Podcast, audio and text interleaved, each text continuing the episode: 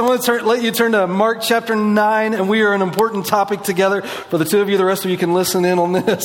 Um, the, the series that we're on together is uh, The Genius of Jesus, and we just desire to, to know Christ as he desires to make himself known in our lives. That's, some, that's simple uh, of a series that we're going through together. And the reason is, is because this summer and every summer, um, people like to do what we call vacation. And, uh, and there's some Sundays, like today, I'm like, man, where did you go? I want to go on vacation with you.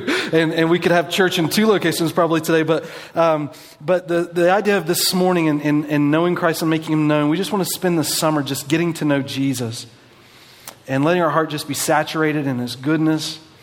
And, and together we're, we're, in Mark chapter 9, and, and these three chapters, 8, 9, and 10, are such a central part of what Jesus desires to do in our lives. What we've seen throughout this gospel together as we've examined Mark is Jesus gave the declaration of his kingdom, then he demonstrated his kingdom, and he invites us to join. And Jesus goes around and he preaches to the crowds. But then in Mark chapter 8, something significant happens. He, he becomes more intimate because he's approaching his death. He's about to make his transition into Jerusalem. He's about to go into Jerusalem with such boldness. In fact, it floors the disciples. But in, the, in Mark chapter 8, he calls the disciples to something that is uh, profound, something that is sacrificial, something that we as people would not be inclined to do unless the glory of God has been made known in our lives. And so this morning, that's really the central idea that I want to get across in our lives, uh, in our lives as we worship here today, is that for the glory of God to be na- made known in our lives. Now that is a that is a simple thought, but it's also profound, and I, I would acknowledge it's difficult to always to just convey the significance and glory of who Jesus is. But Jesus does something uh, in the lives of his disciples here that he wants all of us to grab a hold of and see how that same power in which he demonstrates to the disciples in the story we're about to read is the same power that rests in you today. Because when we look at what Jesus calls his disciples to in Mark chapter 8, which I'm going to read in just a moment, when we see what takes place here and the sacrifice he lays in our lives, uh, we're not going to have the ambition to want to see this goal achieved unless the power of God rests in us. And so when we see the significance of Jesus' glory and we see how that translates into our lives, this calling that Jesus puts on his disciples, I find that we are compelled to live out in our lives when the glory of God rests in our hearts and in our, in our lives. And what we, we studied together last week is this statement in Mark chapter 8, which is really the, the hinge point of this gospel. Jesus preaches to the crowds. He gives this, this statement that becomes so ostracizing to the people that the crowds really leave Jesus and the, the intimate followers of Christ stay with him. When Jesus gives this statement, you remember the backdrop of what Jesus said in this passage in Mark chapter 8, verse 31. He asked the disciples, Who do you say that I am? And, and, and, the significance for that for all of us is there comes a place in all of our lives where we need to acknowledge who Jesus is. Jesus came in a very intimate form so that you could connect to him. Jesus gave his life so that you could experience a relationship with him for all of eternity. And so the intimacy of who Christ is needs to become personal to your lives. And so who Jesus is matters in your life. And Jesus asked Peter that question. Peter says, You're the Messiah. But what we find about the life of Peter is that Peter. Peter then denies the acknowledgement of the Messiah because he had a misconception of what he thought the Messiah represented. He thought the Messiah was bringing his kingdom now. And that kingdom would set up Israel over, over everything. In fact, at the end of Mark, you see the disciples arguing about who's going to be greater in this kingdom. And Jesus turns their world upside down and, and he starts to talk about his suffering. He says in Mark chapter 8, verse 31, he then began to teach them that the Son of Man must suffer many things. This idea of must, it must take place, it suffer many things and be rejected by the elders, the chief priests and the teachers and the law, and they must be killed and after three days rise again. And so Jesus is giving this idea of what must happen in his life. And just before this, Peter acknowledges who Jesus is the Messiah, and God calls him a rock. You are the rock, and upon the foundation of me, I will build my church. And then right after this, after Jesus talks about he must die, Peter then tells Jesus, You need to not do that, Jesus. You're supposed to build your kingdom now. You're not supposed to suffer, you're supposed to end suffering. And then, and then uh, Jesus says to Peter, Get behind me, Satan. So, in one sense, he's this rock, and in the next sense, he's the devil himself. And then Jesus gives this call to the disciples, and it's the hinge point statement of this gospel, in which Jesus goes from preaching to the crowds to intimacy with his disciples and what it means to be a follower of Jesus. And he specifically talks about discipleship in chapter 8, chapter 9, chapter 10. And Jesus gave this statement Then he called the crowd to him along with his disciples and said, Whoever wants to be my disciple must deny himself, take up their cross, and follow me. And so Jesus gives this negative statement first of denying self, this place of operating from that's not good. And when we talk about denying self, this thought of denial is not necessarily denying personality, though it might include it if it's sinful.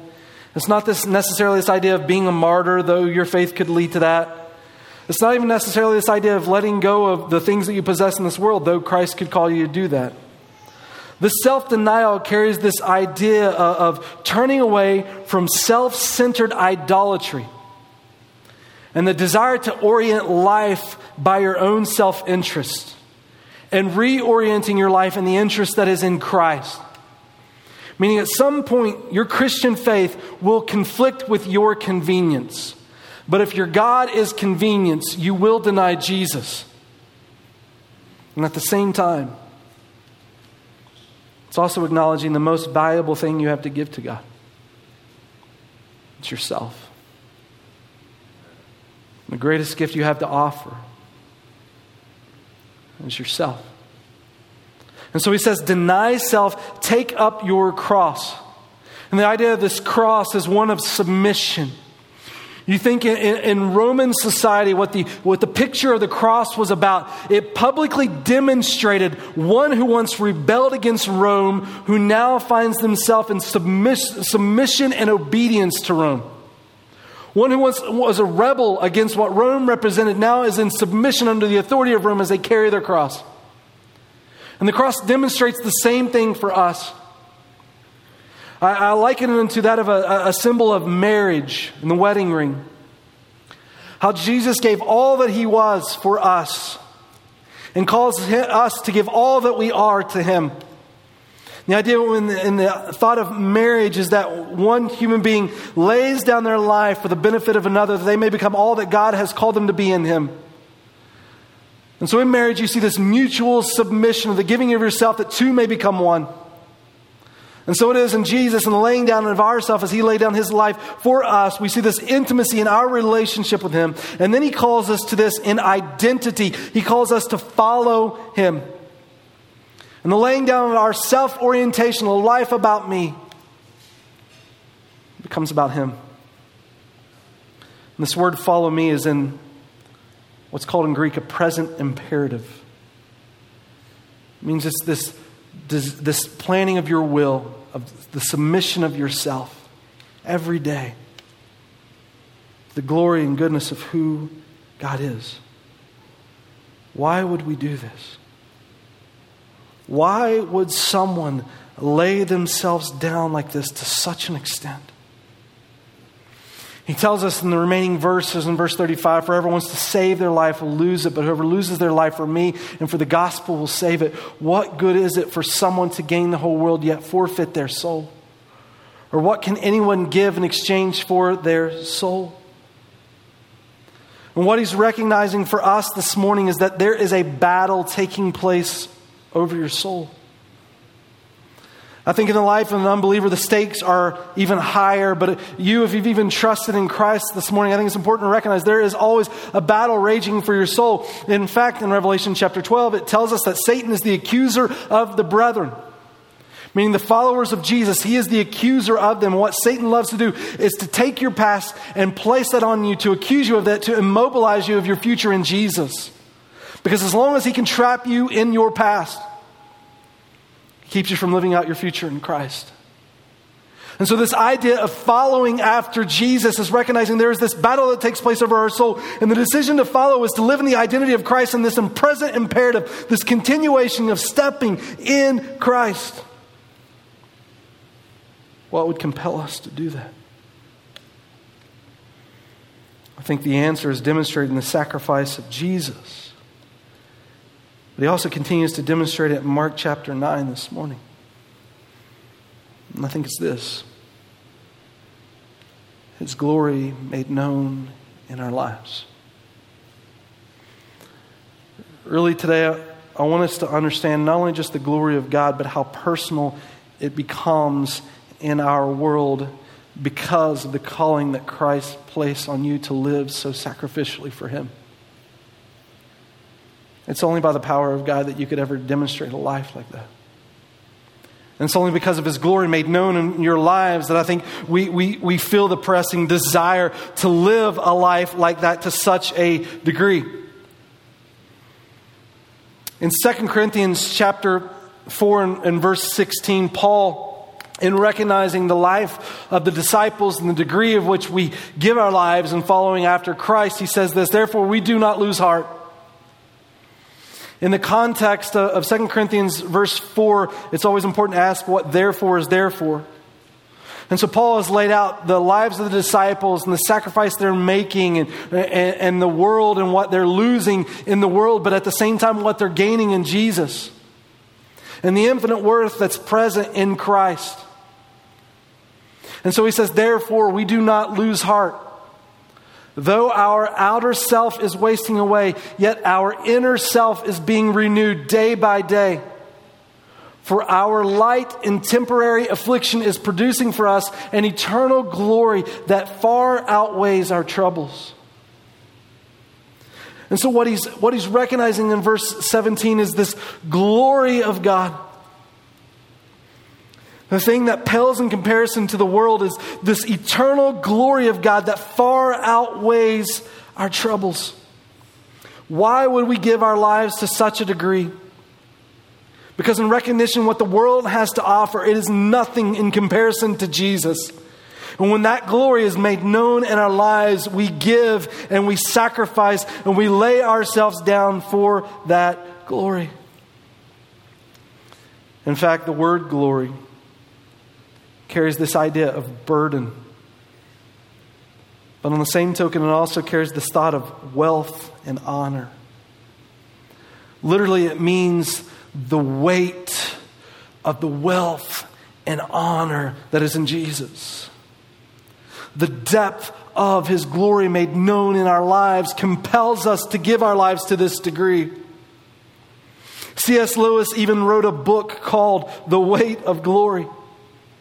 And in that, he calls believers to dive into the significance of who Christ is because until your heart is saturated in the goodness of Jesus, you will never live your life the way that Christ has called you to. In fact, C.S. Lewis says this like an ignorant child, we go on making mud pies in a slum because we cannot imagine what is meant by the offer of a holiday at the sea. We are far too easily pleased. And it's on the backdrop of Mark chapter 8 when Jesus shares with the disciples the laying down of their lives, that he then turns in, in Mark chapter 9 and he says this. He says, Jesus was saying to them, Truly I say to you, there are some of those who are standing here who will not taste death until they see the kingdom of God after it has come with power. What Jesus is saying is in the call of the sacrifice of your life. You need a touch of my glory. You need to see it demonstrated in your world. Now, I'll tell you, some people debate as to when this happened. When did Jesus reveal this power to the disciples? Some, some argue at the resurrection, some argue at the ascension of Christ, some argue at Pentecost. Some even say within the text it happens in the very next verses. Jesus unfolds this story, which you're about to see. But what Jesus is recognizing is the significance uh, uh, of having demonstrated in their lives the weight of his glory. In fact, one of the most powerful verses I think in the Bible in the calling of believers happens in Romans chapter 12.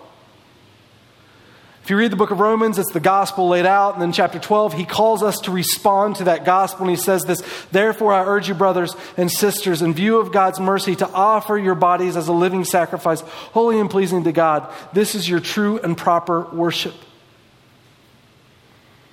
He's calling the body of Christ to give your lives. He says, your bodies individually, your bodies who make up God's people. And then I love what he does here. He talks about this in the plural, your bodies, but then he goes to the singular as a living sacrifice.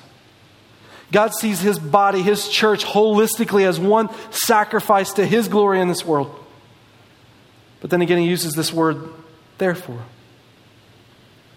And the question becomes, what's therefore, therefore?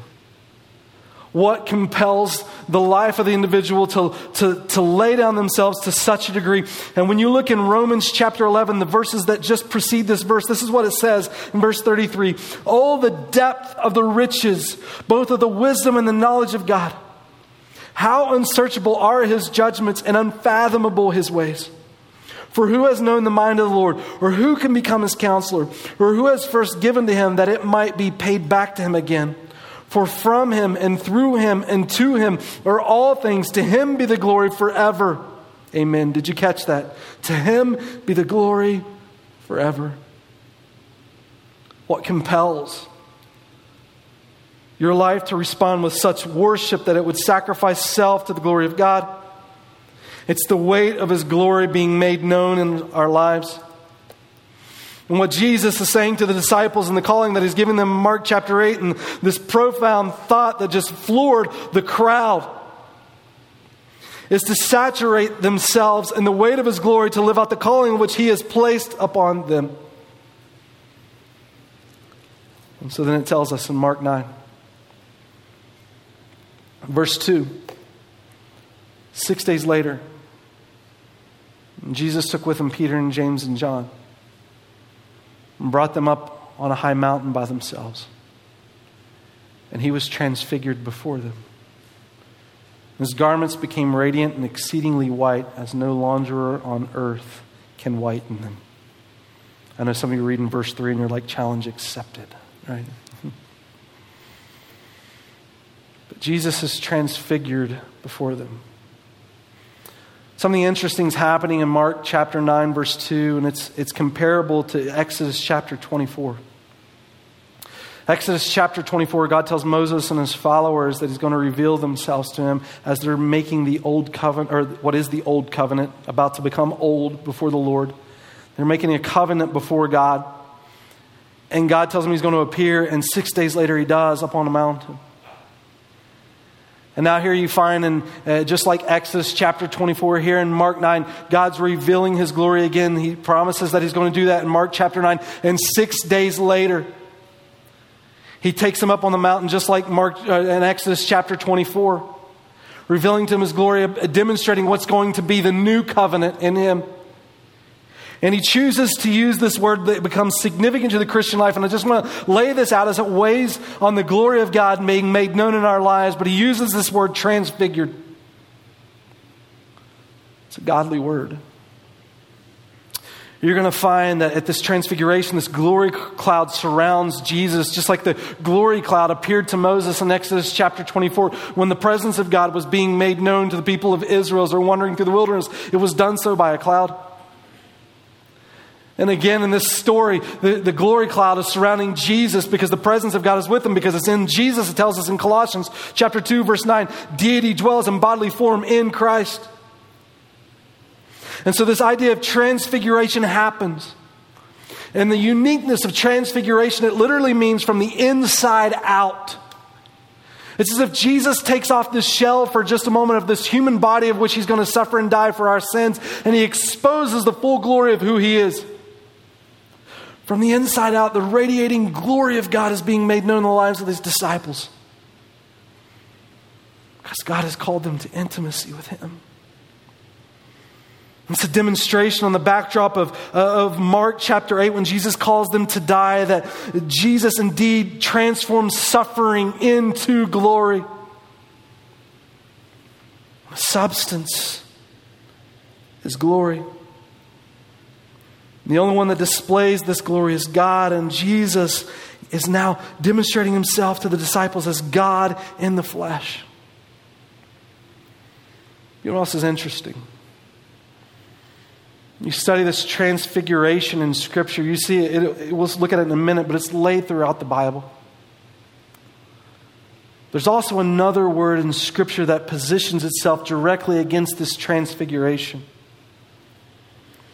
And I think Jesus wants the disciples to experience this transfiguration because they're in a system that is corrupt. They're missing the point of what the Messiah is about. It's become a false religion in, in that sense. Coming as the Messiah who is promised, and they don't even see the point. And so when you study the, this idea of transfiguration within the Bible, there's another word that runs counterintuitive against it, and, and it's this thought of masquerading. And it tells us, in fact, in 2 Corinthians 11, 14, and 15, and no wonder, for Satan himself masquerades as an angel of light. It's not surprising then that his servants also masquerade as servants of righteousness. Their end will be what their actions deserve. When we talk about this masquerading, I think it's important in building the thought that we're looking at what they're masquerading. It says in verse 14 that Satan is masquerading as an angel of light. Now, I wouldn't recommend getting your theology from Halloween, but oftentimes during the season of Halloween, there, it's likely that you're going to see a few Satans running around. And when you see that depicted in uh, the character that is our society today, most often you see him with red horns, right? And a pitchfork and a red tail. And he acts a lot like you think he would. Get away from me, you hoodlum. But, but when you study Satan in Scripture, Satan in his express form coming to us is demonstrated as an angel of light. Quite different from the demonic, dark ugliness that we might perceive Satan to be. Satan's deceptive. And in fact, I would go this far and say, in being an angel of light, Satan has no problem with good. In fact, Satan may love good. Because there's a difference between good and godly. Satan wants people to be good all day long as long as it's not connected to God. So you give the appearance of goodness, but you deny the power thereof. And you think about how this plays out and what he's saying in this passage in verse 15 even the servants masquerade as servants of righteousness or servants of light or servants of good.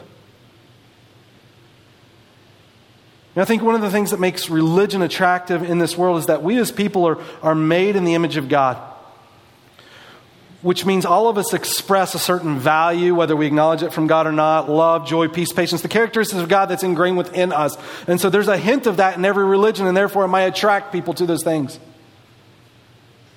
But the point of what we're saying in this passage is that good isn't godly. In, in our lives, some of the ways that we try to chalk up truth within this world is experiential.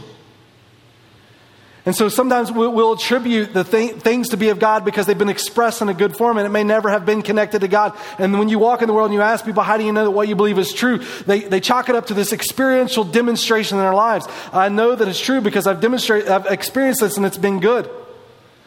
But when you compare our religions of this world side by side to one another, they teach all a different truth. But yet they can't all be true, even though they've had a good experience. Good isn't godly. Uh, I heard a story once, it was in a book I read, that talked about the devil in a cohort walking down the street. And in front of them is a man. And the man picks up something shiny, and the cohort looks to the devil and says, What did the man pick up? And the devil said, A piece of the truth. And the cohort gets uh, worried and he looks at the devil and said, aren't, aren't you going to try to do something about it? And the devil said, No, I'm not worried about it. I'll just see that he makes a religion out of it.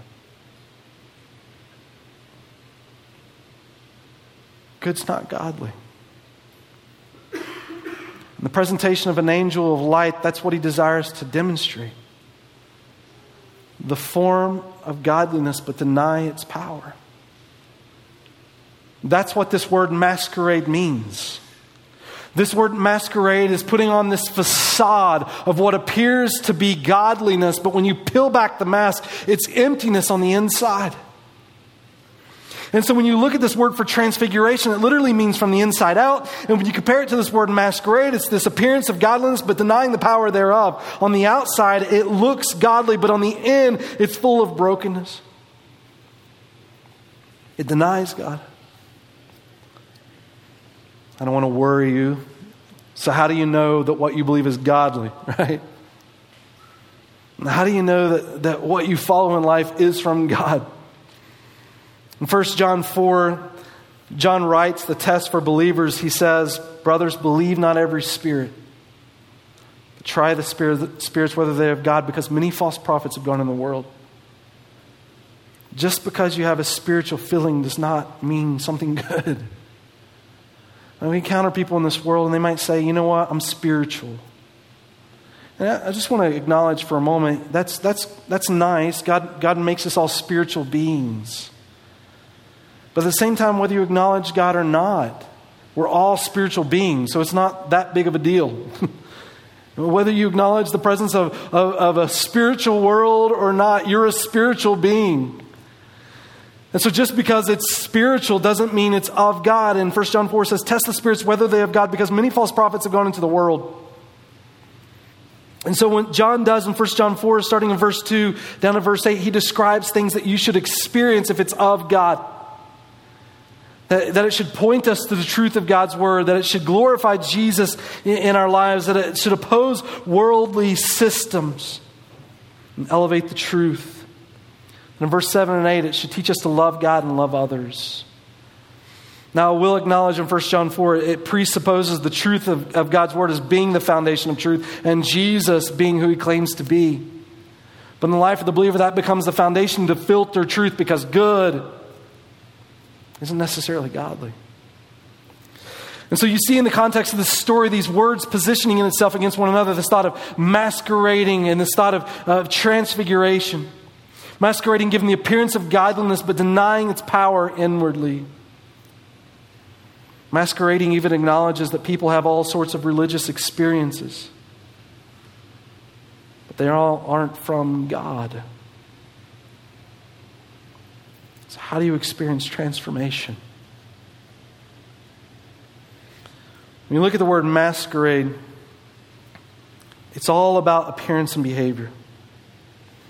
In fact, the idea of masquerading teaches us to cover up and perform in order to be accepted. But the idea of transformation speaks to the heart from the inside out. Transformation exposes what rests within and renews us afresh in Jesus. When you look at the, the thought of Satan in this word, Satan and powers of darkness speak to our behavior and they glorify systems in our lives because it wants to give a facade. And so, whatever system our idolatry might worship, Satan will teach us to masquerade ourselves within it, whether it be religion or politics or power or pleasure. It'll create some sort of system to masquerade your worth in behind it, but what you find in living out that system is emptiness still rests on the inside. What God speaks to. This transfiguration. God speaks to our hearts. And in that, He glorifies Himself, transforms our lives. Speaking to behavior without reaching the heart produces rebellion. But can I tell you what Jesus is interested in this morning? More than anything else, is what rests within you. It's the beauty about Jesus becoming flesh. It tells us in John 3:18, Christ didn't come to condemn the world because the world already rests condemned. But rather we can find salvation in him. God sees what rests in your heart. And he loves you right where you are. And the weight of His glory being made known in your world is what compels you to respond with such sacrifice to Him. Because this transfiguration is a demonstration of His grace being made known in your life. And listen, this is the way Jesus speaks about the heart in the Bible. He says in Psalm 147, verse 3, He heals the brokenhearted and binds up their wounds. In Matthew chapter 5, when Jesus delivers the very first sermon, the very first thing Jesus said, Blessed are you who are poor in spirit. So, when you look at this transfiguration of Jesus, I don't want to just see it as some isolated story that these disciples had the opportunity to experience apart from you. But rather, when we look at this transfiguration of Jesus, it becomes significant for us to see this transfiguration of something that we can still have demonstrated in our lives today. And the reason is because of what the rest of the New Testament shares with us through this new covenant that Jesus establishes with his disciples. Because this word for transfiguration is the same word that's used in the New Testament that talks about transformation for the believer.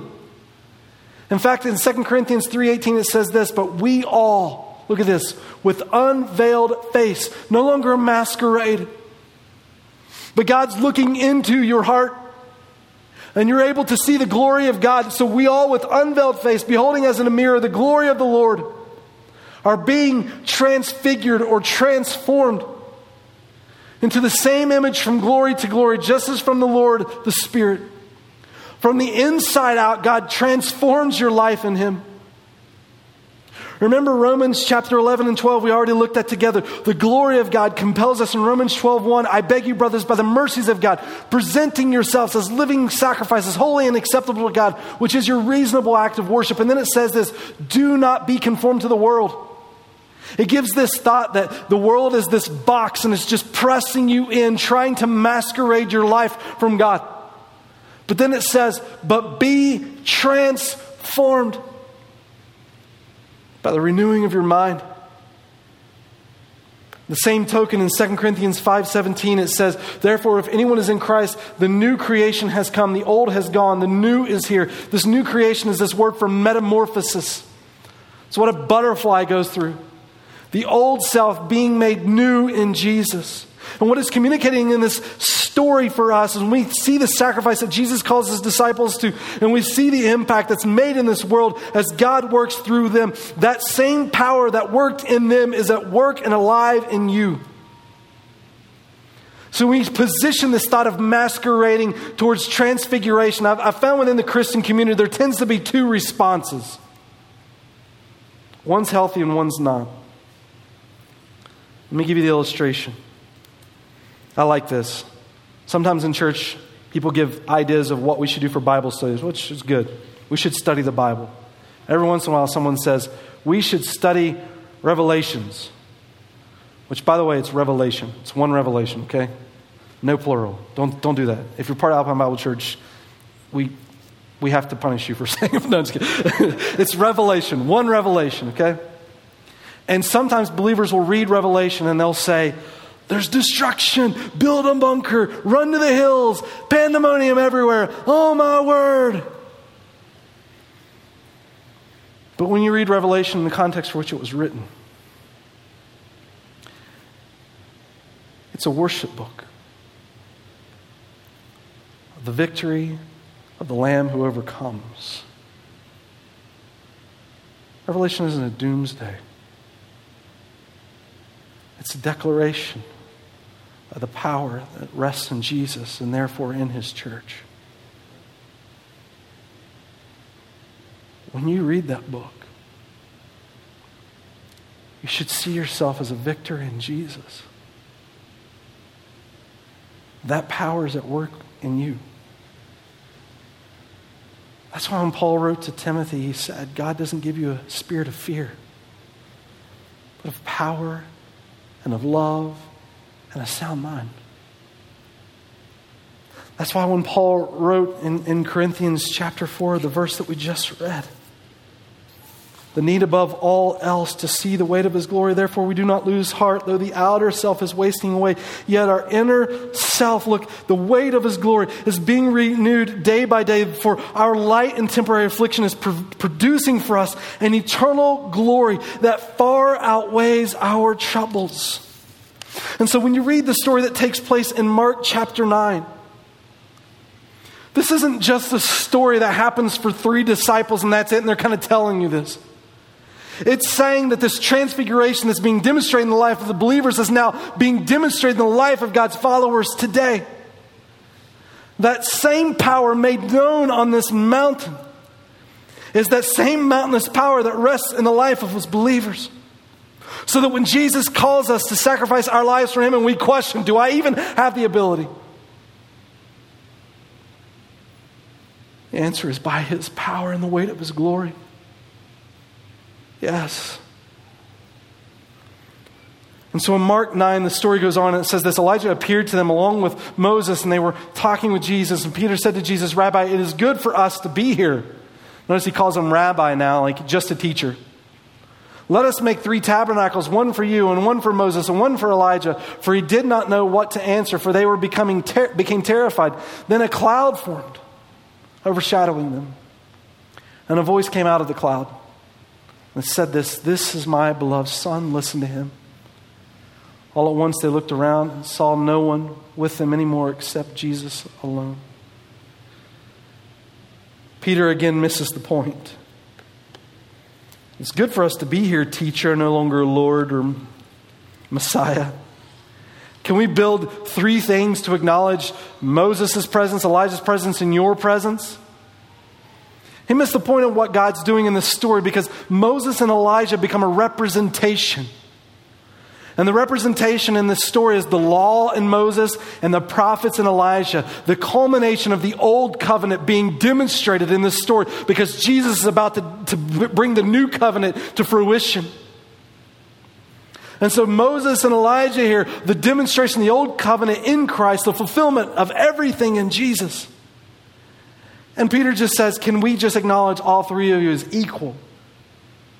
And that's when the glory cloud shows up and, and, and, the Father speaks and he makes the same statement that he made about Jesus at his baptism. You might remember this. This Kesher draws to the Old Testament. In this statement, this is my beloved Son, listen to him.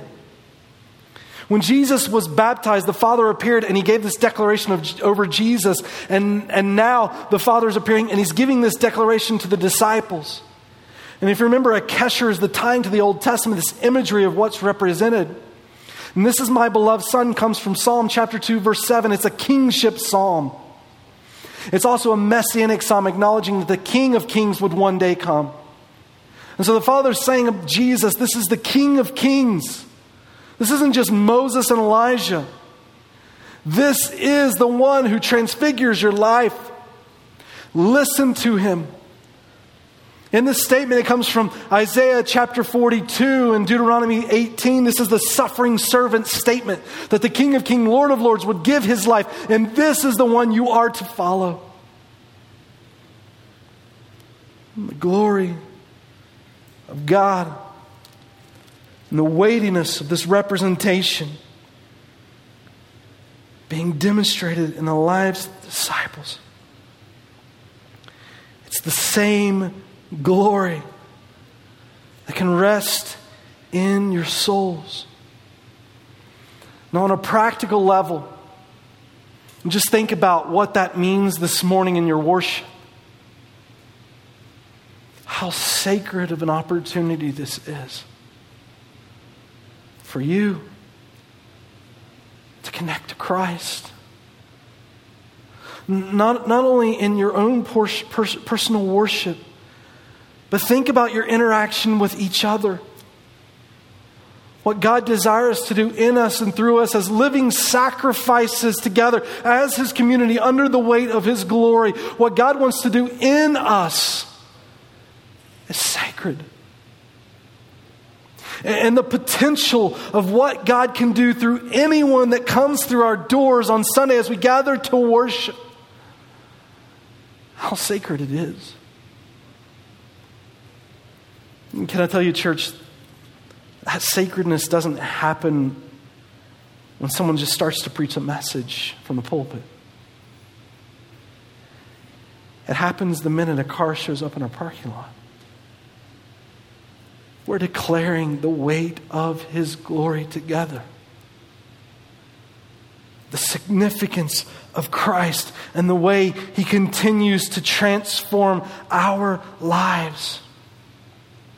And it's under the recognition of this statement that Jesus at the end of Mark gives this, this thought towards the disciples. He says this in Mark chapter 9, verse 35. They're arguing over who's going to be greater in the kingdom. And then he sits down and he called the twelve, said to them, If anyone wants to be first, he shall be last of all and the servant of all. Taking a child, he set him before them. And taking him in his arms, he said to them, Whoever receives, receives one child like this in my name receives me. And whoever receives me does not receive me, but him who sent me. The cool thing about the word child in Aramaic is it's also interchangeable with the word servant. Child and servant are the same word in Aramaic. Jesus would have spoken. Jesus is recognizing something that's counter to the culture. Jesus is demonstrating in their culture is that people have certain value and children, servants are considered beneath others. What Jesus is saying in the lives of the people is how sacred of a moment it is when the transforming work of God happens in your life that you can begin to express it so that transforming of work of God can happen in the lives of others. And God can miraculously work in any way in this world. But the predominant way that God desires to work and chooses to work is in the form of his people who he has created in his image. That you may open your mouth and declare the glory of who he is. And the only way that that happens to a degree that we lay ourselves underneath the feet of others that some might see as less valuable, though in the eyes of God are tremendously significant because He gives His life for them, is by seeing the way that His glory has weighted itself on us. And what I mean by that is, Paul continues to remind in the Gospels of recognizing the compassion of Jesus in our hearts because in realizing how God in our darkness brought his light into our world reminds us of the way that we can extend that light into others. Not with a judgmental attitude, but with a heart of compassion. Because we know what Jesus did for us. When you see yourselves as helpless, unable to rescue, no longer able to hide behind the facade of a masquerade. But God exposing your heart and in its darkness, giving His life for you. The weight of that glory compels you to respond. To the extent that you demonstrate your life towards others that need the weight of His glory rested upon them. I can't overemphasize how much it is important and crucial to this text to see that this transfiguration of Jesus hasn't stopped. That's the power of God in you.